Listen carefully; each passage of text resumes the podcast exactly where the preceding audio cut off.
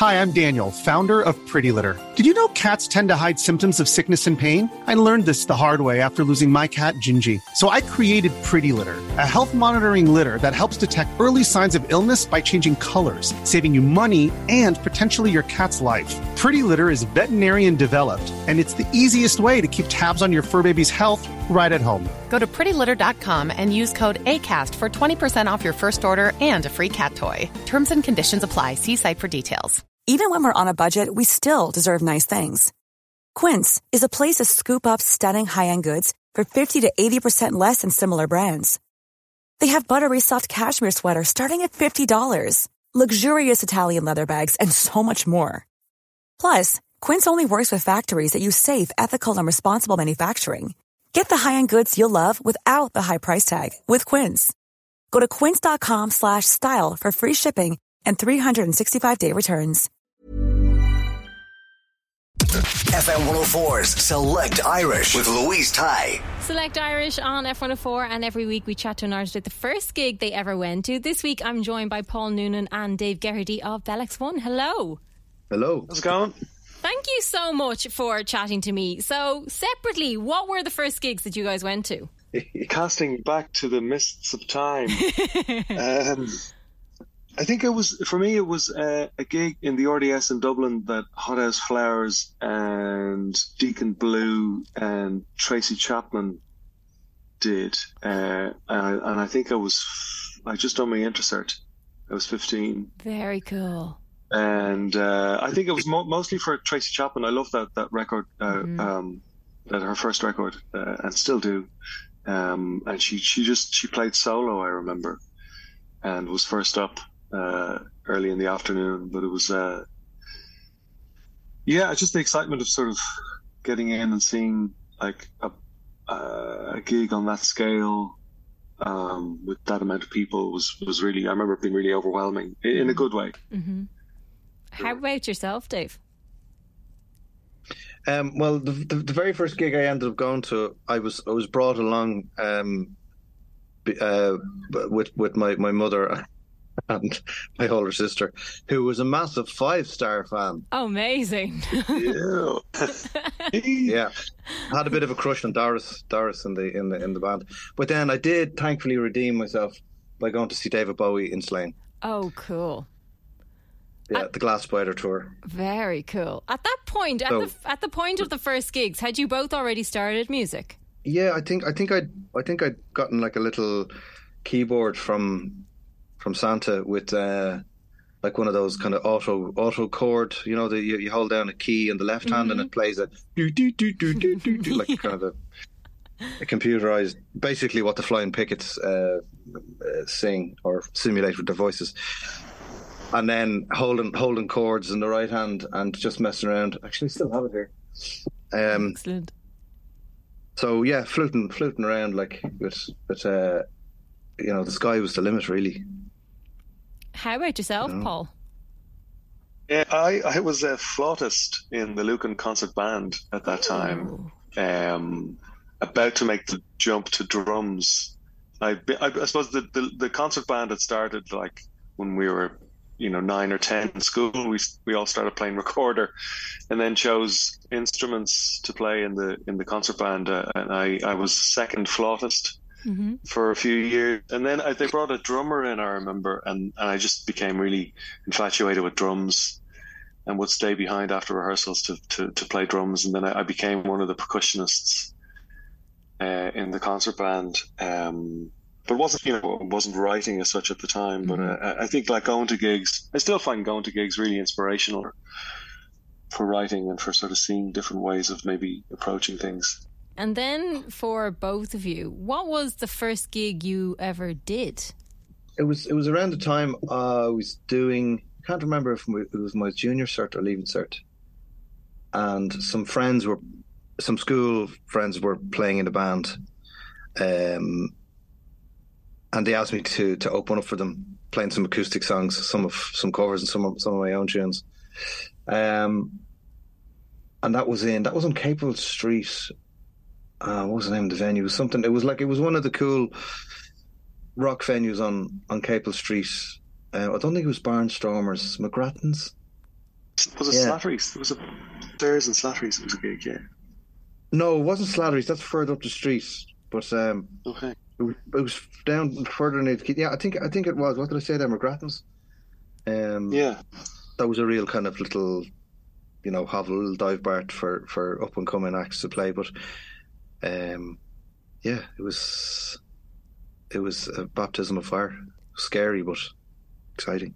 I can imagine. Does it ever change that sort of level of? I don't know. Was there fear or nerves?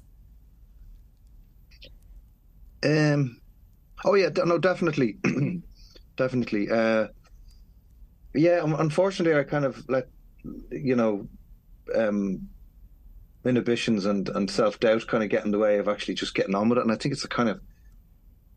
Uh, I think it's kind of gotten worse as I've gotten older, but it's different when you're with the band. You see, Yeah. um, you know, because you're you're you're you're kind of part of part of the bigger picture, you know, um, and it's not you, you know the attention isn't on you.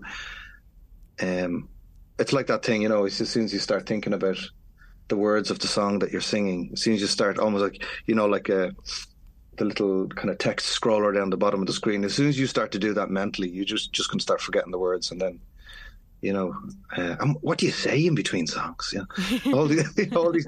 Whereas, if, you know, if you just be yourself and like, Yeah. you know, it's it all comes naturally. But you know, um, my There is- plan is to do yeah. some some more solo gigs this summer anyway to try and break that ice, you know, and and to not not let the nerves take a hold. Yeah. because as Paul said, you have to you kind of have to be out there performing and you know rubbing shoulders with other performers and listening to other performers and it gives you a chance to you know see the see the the positives in what it is you do or one does and and also um, it can be you know revealing and insightful to to see the areas where maybe you could improve this that or the other way as well you know where there's areas where there's room for improvements it's it's a constant um you know uh, job of refining refining what you do, but you have you have to you have to find a way to enjoy that as well. That it's a you know it's a it's a labor of love. Paul, do you remember your first gig? It was in school, I think, uh, where the band Juniper formed late in school, and we did. I remember we played a show uh, uh, for the Trócaire fast. There was they used to have to mark that they'd, they'd have um, a day on O'Connell Street or various locations in town. Um, where they'd put up a stage and and, and, and have a few bands play. And I think that was probably our first first gig. Uh, Island played, um, and we were just kind of in, again quite overwhelmed by being sort of in the presence of of, of of professional musicians who've been doing it a long time. Um, again, it, it was very exciting to be sort of part of that that age. And it's funny now because now you're the professional musicians who've been doing it for quite some time too. Did did you ever think that would happen? Yeah, I mean, I think we um, we set about making it happen. Um, from you know from we, we we we all moved into a house in the country uh, when we were maybe twenty one, and we had a rehearsal room there, and um, we'd have this sort of pretty tight schedule of rehearsing every day, and we made a, a our first EP there. Um, and it was a very sort of again singular pursuit that we were going to do this. We were going to make it happen. We started going into town, then playing gigs, uh, bringing in our gear in a horse trailer. I remember rocking up to like the. We used to play in this place called the Dark Club, which is around the corner from Peter's Pub there, um, just off Grafton Street. And uh, we'd rock up there in our horse with our horse trailer full of gear Amazing. and uh, it, and you know invading the city it was the kind of Trojan horse sort of vibe. Um, but yeah, I mean, it was again very exciting to be to be actually doing it like that and feeling like things are connecting. And we signed a record deal pretty early, and and and, and we're recording and meeting people and you know buzzing around town. It was, again, yeah, very very exciting uh, uh, that sort of like wide-eyed optimism of, of youth was very much part of it as well. Mm-hmm. And you've both gone off and done Houseplants and Join Me in the Pines as well. And now this is the first album since 2016 that Bell X1 are going to release a new album, Merciful Hour. When did you guys start talking about doing a new album again? When was that, Dave? It was when we met in your place uh, uh, and kind of shared early recordings of things. I was trying to remember when that was. Yeah, I mean, would it have been around kind of February, March of last year, or is it longer than that? I think it I might have been the year before. yeah, the lockdown is, uh, or COVID really threw everything up in the air for, for so long. You know. Yeah, yeah. I, I, think it was one of those windows where we were allowed to um, stare lovingly into each other's eyes um, without yeah. the, without the assistance of Zoom. Um, yeah. It was one of those, yeah, one of those windows during lockdown that we, we, we kind of um, we were talking on the phone and you know how are you, how are you getting on, what you doing, and mm-hmm and, and we, we, we saw an opportunity. I suppose we just kind of jumped at an opportunity to to do something uh, other than you know kind of scrape the bottom of the barrel on Netflix or mm-hmm. whatever mm-hmm. else we were trying to do to kind of stay sane and pass the time. So we, we kind of jumped at the opportunity, first uh, opportunity that presented itself to get together um, and to hear each other's stuff. So yeah, that was probably like February, March 21, 2021. That'd be right. Yeah. You know, because yeah. the, the, songs have been like there have been songs that have been kicking around for a while, and then there were brand new things, and then during the when we started seriously putting the record together with with John Spud Murphy uh, early last year, no, last year, it's all a mush. um, we, we kind of we, we needed somebody to make sense of what we had, I think, because mm-hmm. because things songs and bits of songs have been around uh, in various states, and it was hard for us to see the wood from, from the trees. Really, I think. Um, I mean, it's been yeah, it, we did. It's been a while. It's been a long time, but we haven't been idle. You know, we've like you know mm-hmm.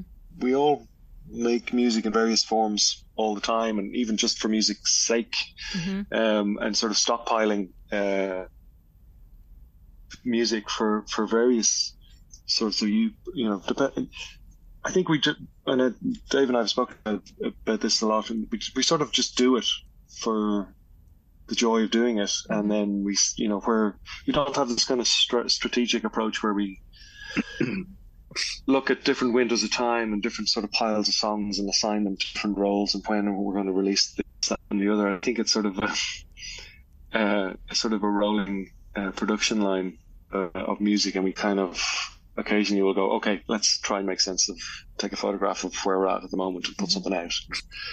Um, it's what it's what appears on the baggage carousel. yeah, as it as it rolls out, so it's like, okay, that's enough for an album. It sounds, sounds like a sounds like a good album. Uh, I think there'll be a lot of people who are delighted with it to have you guys back. You know, well. yeah, no, we've been hearing some really nice things, and just even um, one of the guys who works with the band, Mick Garrity, just started picking up some of the equipment to bring down mm-hmm. to Limerick, and he was talking about hearing hearing a couple of tracks, and you know just being really impressed and really positive, uh, and it's and it's lovely because there is that element of like you know you you're you're you're kind of a bit older and, and therefore your demographic is a bit older and mm-hmm. at this stage people kind of stay stay at home they're not as kind of um, you know, vocal online. They're not as social media. I won't say savvy, but social media bothered is mm. probably a better word. Um, so you, you know, it, there is a danger of you putting stuff out, and even though people are seeking it out, and like what I think the yeah, so it came out Friday, and with beautiful weather again. Um, the Saturday and Sunday, and a friend reached out and said, um, "I am nursing my hangover." Um, this morning cooking up a big fry and listening to the new album. Oh, excellent. And, you know, was like really, really positive about, you know, that accompaniment. And, and he kind of said, you know, there's probably people all over the, all over the country slash world that are that are doing that this morning. I was like, mm-hmm. that's cool. That, that's a that's a nice thing because I mean I, I I don't even bother with social media now. Um, so it's nice. Yeah, it's nice to have kind of been getting little little um, little uh, kind of flares in the darkness like that that uh, that that that um make it make you feel like you know all the the kind of you know crossing the t's and dotting the i's all that fussing over the minutiae and the detail that it was all Worth it was all worthwhile. Mm. you know the people appreciate it. Um, absolutely and then obviously you're going to be playing the dublin Iveagh Gardens. It's all sold out so that, there's not much point yeah. mentioning it so that's amazing. But you are heading off on tour next week aren't you? Or this week?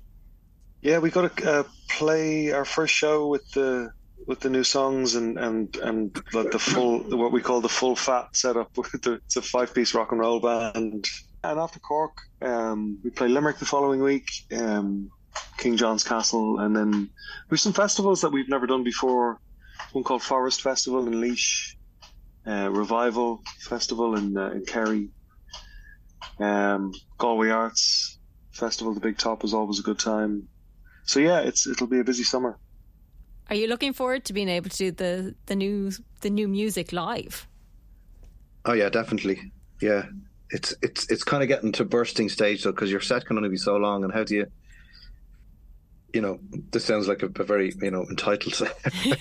Good. It's a spoiled, spoiled brat thing to say, but because we've been so lucky with the support we've had over the years, um, there's like we're meeting, we're we're reaching uh, critical mass in terms of the amount of songs that you know we want to play and or yeah. you know versus the songs that we can play or fit onto a set list. So here's like album eight uh, with a handful of new songs, and people are going to want to hear, you know, the old ones. So it's that. Mm-hmm. That it's that balance, but you know, geez, I wouldn't, I wouldn't change it for the world, you know.